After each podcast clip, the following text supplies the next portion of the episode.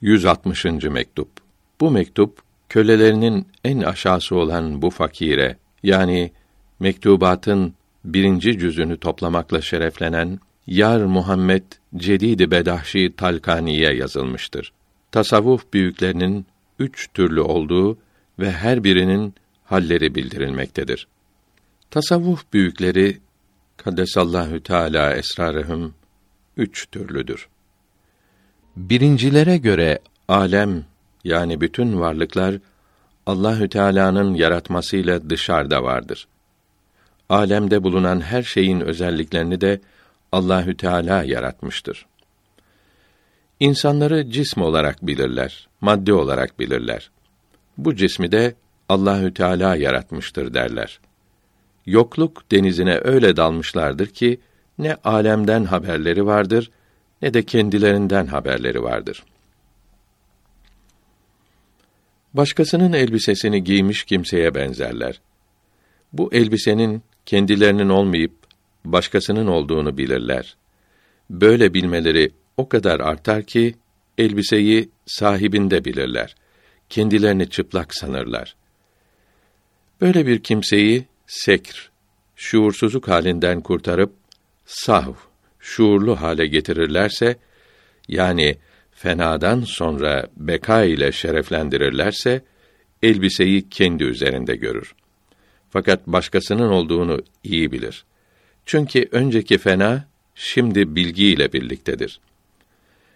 Elbiseye tutulması, bağlılığı hiç kalmamıştır. Bunun gibi kendi üstünlüklerini, iyiliklerini elbise gibi başkasının bilirler. Fakat bu elbiseyi vehimde, hayalde bilirler. Dışarıda elbise yoktur. Kendilerini çıplak sanırlar. Böyle görüşleri öyle çoğalır ki vehimdeki elbiseyi de atarlar. Kendilerini çıplak bulurlar. Sekirden kurtulup sahva gelince vehimdeki elbiseyi de yanlarında bulurlar. Fakat birinci şahsın fenası tamdır. Bundan hasıl olan bekası da daha olgundur. Bunu inşallahü teala daha sonra açıklayacağız. Bu büyükler ehli sünnet ve cemaat alimlerinin rahmetullahi aleyhim ecmaîn kitaptan ve sünnetten çıkardıkları ve söz birliğiyle bildirdikleri iman bilgilerinin hepsine öylece inanırlar. Kelam alimleriyle bunların arasında hiçbir ayrılık yoktur. Kelam alimleri bu bilgileri öğrenerek ve düşünerek bulmuşlar. Bunlarsa keşf ile, zevk ile anlamışlardır. Bu büyükler alemin Allahü Teala'ya hiçbir bakımdan benzerliği, bağlılığı yoktur derler. Nerede kaldı ki onun kendisidir veya parçasıdır demiş olsunlar. Allahü Teala maliktir, yaratıcıdır. İnsanlarsa onun kullarıdır ve mahluklarıdır derler. Kendilerine hal kaplayınca bu bağlılığı bile unuturlar. Tam fena ile şereflenirler. Tecelliyatı zatiyeye kavuşurlar. Sonsuz tecellilere mazhar olurlar. Tasavvuf büyüklerinin ikincisi aleme Hak Teâlâ'nın zilli, görüntüsü derler. Fakat bunlar da alemin dışarıda mevcut, var olduğuna inanırlar. Bu varlık kendi varlıkları değildir. Bir görüntü gibi varlıktır derler. Bu varlıklar Allahü Teala'nın varlığıyla dışarıda mevcuttur derler. İnsan ile gölgesi gibidir. Bir insanın gücü yetse kendi sıfatlarını, özelliklerini, mesela bilgisini, gücünü, iradesini, hatta acı ve tatlı duymasını kendi gölgesine de verebilse, mesela o gölge ateşe rastlarsa, acı duysa, aklı olan ve adetlere uyan bir kimse o gölgenin sahibi acı duydu demez. Üçüncü kısım alimlerinin böyle dediklerini aşağıda göreceğiz. Bunun gibi insanların kötü işlerinin hiçbirine Hak Teâlâ'nın işidir denilemez. Mesela gölge kendi isteğiyle hareket etmiş olsa, gölgenin sahibi olan kimse hareket ediyor denilemez. O kimsenin gücüyle ve iradesiyle hareket ediyor denilebilir. Böylece mahlukların işlerini Allahü Teala yaratmaktadır. Kötü şeyleri yaratmak kötü değildir. Belki kötü şeyleri yapmak ve kesbetmek kötüdür. Tasavvuf büyüklerinin üçüncüsü vahdet-i vücuda inanırlar. Hariçte yalnız bir şey vardır derler. Bu bir varlık Hak Teâlâ'nın zatıdır, kendisidir derler. Alem hariçte yoktur, ilimde vardır derler. Varlıktan hiçbir koku tatmamıştır derler. Bunlar da alemi Hak Teâlâ'nın zilli bilirler. Fakat bu zıl olan, görüntü olan varlık his mertebesindedir. Doğrusu dışarıda hiçbir şey yoktur derler. Hak Teâlâ'nın zatında kendi sıfatları ve mahlukların sıfatları vardır bilirler. Bu sıfatların yukarıdan aşağı azalma derecelerini, mertebelerini sayarlar. Her mertebede o bir zatı, o mertebeye uygun özelliklerde birlikte bilirler. Acıyı, tatlıyı duyan hep odur. Fakat vehimde, histe var olan bu zil, gölge gibi perdeler arkasında durmaktadır derler. Bunların sözlerinin akla ve İslamiyete uymayan yerleri çoktur. Böyle yerlere cevap vermek için çok sıkıntı çekerler. Bunlar da kavuşmuş ve kavuştukları derecelere göre yükselmiştir. Fakat bunların sözleri Müslümanların yoldan çıkmalarına sebep olmakta, ilhat ve zındıklığa sürüklemektedir. Birinciler en kamil, çok tam ve sakatsız ve kitaba sünnete uygundurlar. Sakatsızlıkları ve uygunlukları meydanda ise de olgun ve tamam olmaları şöyledir ki insanın varlığının birkaç mertebesi çok latif ve maddelikten çok uzak olup başlangıca benzemekte, oraya tam bağlılığı bulunmaktadır. İnsandaki hafi ve ahfa böyledir. Bunun için birçokları sırrın fenasına kavuştukları halde bu mertebeleri başlangıçtan ayıramamışlar. Böylece la ilahe derken bunları yok bilememişler, bunları başlangıçta karıştırmışlar, birleştirmişler. Kendilerini Hak Teâlâ sanmışlar, dışarıda yani ilimde ve vehimde değil, bunların dışında yalnız Hak Teâlâ vardır. Bizim hiç varlığımız yoktur demişler ise de dışarıda çeşitli eserler bulunduğundan ilimde var olduklarını söylemişlerdir. Yine bundandır ki ayan yani eşya varlıkla yokluk arasında bir geçittir demişlerdir. Mahlukların varlıklarının mertebelerinden birkaçının başlangıçtan başka olmadığını görerek varlıkları lazımdır diyemedikleri için varlıkla yokluk arasında geçit olduklarını söylemişlerdir. Böylece mahluklara vaciplikten bir şey bulaştırmışlardır. Bu şeylerin mahlukların olduğunu fakat isimde ve görünüşte olsa bile vacibe benzediklerini anlamamışlardır. Bu şeyleri başka bilselerdi ve mahlukları vacipten tam ayırsalardı, kendilerini Hak Teâlâ olarak hiç görmezlerdi. Alemi Hak Teâlâ'dan ayırırlardı. Varlığın bir olduğunu sanmazlardı. Bir kimseden eser baki kalmadıkça kendinden eser kalmadığını bilse bile kendini hak bilmez. Bu da onun kısa görüşlü olmasındandır.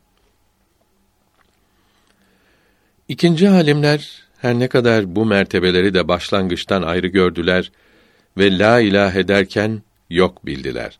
Fakat aslın zıl ile olan bağlılığından dolayı bunların varlıklarının artıklarından bir şey mevcut kaldı. Çünkü zillin asla bağlılığı vardır. Zıl ile aslın başkalığı görüşlerinden kayboldu. Birinci alimler peygamberlerin sonuncusuna aleyhi ve aleyhim mines salavati etemmuha ve minet tahiyyati ekmeluha çok bağlı oldukları için mahlukların bütün mertebelerini vacipten ayırdılar. Bunların hepsini la ilahe derken yok ettiler. Mahlukların vaciple hiçbir bağlılığını görmediler. Ona hiçbir benzerlikleri yoktur dediler. kendilerini güçsüz, kuvvetsiz bir kul olmaktan başka bilmediler. Onu kendi sahipleri ve yaratıcıları olarak bildiler. Kendilerini sahip sanmak veya onun gölgesi sanmak bunlara çok ağır gelmektedir. Arabi Mısra tercümesi Her şeyin sahibine gelen ne, toprağa düşen ne? Bu büyükler her şeyi Hak Teâlâ'nın mahlukları bildikleri için severler. Her şey gözlerine sevgili görünür. Mahlukların kendileri gibi işleri de Allahü Teala'nın mahluku oldukları için hepsine boyun eğer, beğenirler. Hiçbir işi beğenmemezlik etmezler. İslamiyetin beğenmediği şeyleri İslamiyete uydukları için beğenmezler. Tevhid-i vücudi sahipleri her şeyi Hak Teâlâ'ya mazhar oldukları için, hatta ondan başka olmadıkları için sevdikleri ve boyun büktükleri gibi bu büyükler Hak Teâlâ'nın mahlukları oldukları için sever ve teslim olurlar. Farisi Mısra tercümesi Yolların nereden ayrıldıklarını iyi gör. Sevgili az sevilse de ondan başka olmayan şeyin de o kadar sevileceğini herkes bilir. Fakat sevgilinin kullarını, yaptıklarını ve kölelerini sevebilmek için sevgilinin çok sevilmiş olması lazımdır. Bu büyüklerin vilayet makamlarının en sonu olan abdiyet yani kulluk makamından tam payları vardır.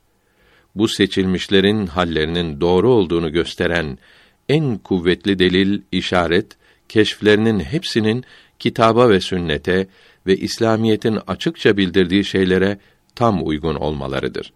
İslamiyetten kıl ucu kadar ayrılmamışlardır. Ey Allah'ımız!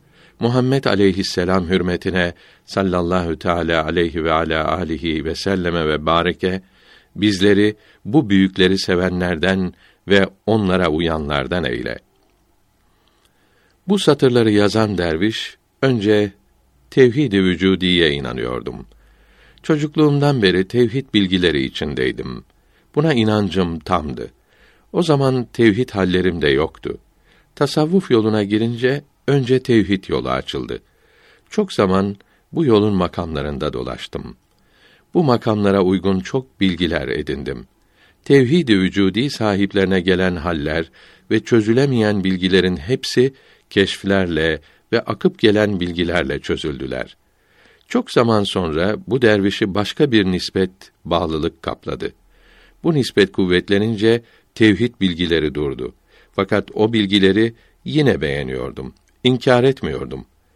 Böyle uzunca bir zaman geçti. Sonunda onları beğenmez, inanmaz oldum. Bu mertebenin çok aşağı olduğunu ve zıl makamlarına yükselmek lazım geldiğini gösterdiler. Fakat bu inkârım elimde değildi. Bu makamdan ayrılmak istemiyordum. Çünkü tasavvuf büyüklerinin çoğu bu makamda bulunmaktadır. Zıl makamına yükselince kendimi bütün alemi zıl gölge gibi buldum. Yukarıda bildirilen ikinci alimler gibi oldum. Önceki makamdan buraya çıkardıklarını istemedim. Çünkü vahdet-i vücudu daha yüksek biliyordum. O makam buna tam uygundu. Büyük bir nimet ve merhamet olarak zıl makamından da yukarı götürdüler. Abdiyet, kulluk makamına ulaştırdılar. Bu makamın daha olgun olduğu göründü. Yüksekliği anlaşıldı. Önceki makamlardan pişman oldum, tövbe ettim. Bu dervişi bu yollardan geçirmeselerdi ve birbirlerinden üstünlüklerini göstermeselerdi, bu makama getirilmekle alçaldığımı zannedecektim. Çünkü önceleri tevhid-i vücudiden daha yüksek makam yok sanıyordum. Doğruyu açığa çıkaran Allahü Teala'dır. Doğru yolu gösteren yalnız odur. Bu fakirin mektuplarında ve kitaplarında ve belki her salikin sözlerinde bulunan bilgilerin ve marifetlerin başka başka olması kavuşulan makamların başka başka olmalarındandır. Her makamın bilgileri, marifetleri başkadır. Her hali bildiren söz başka olur. Görülüyor ki bilgilerde başkalık, ayrılık yoktur. Ahkâm-ı İslamiyenin zamanla değiştirilmiş olması gibidir. Bu sözleri taassupla, inatla karşılamayınız. Sallallahu teala ala seyyidina Muhammedin ve ala alihi ve sellem.